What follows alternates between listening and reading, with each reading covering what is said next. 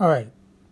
What we're going to be doing is we're going to be talking about music uh, from Elvis Presley in 54 all the way up to current day. And uh, we're going to get uh, really negative and positive, and we're going to attack some things, and we're going to celebrate many things. But uh, we're we're going to enjoy the whole idea of everything that's happened up until now. But we're going to have to, you know, go after some of the uh, negative things. Like, uh, I don't know, the Jonas Brothers? Yeah, that'll be one.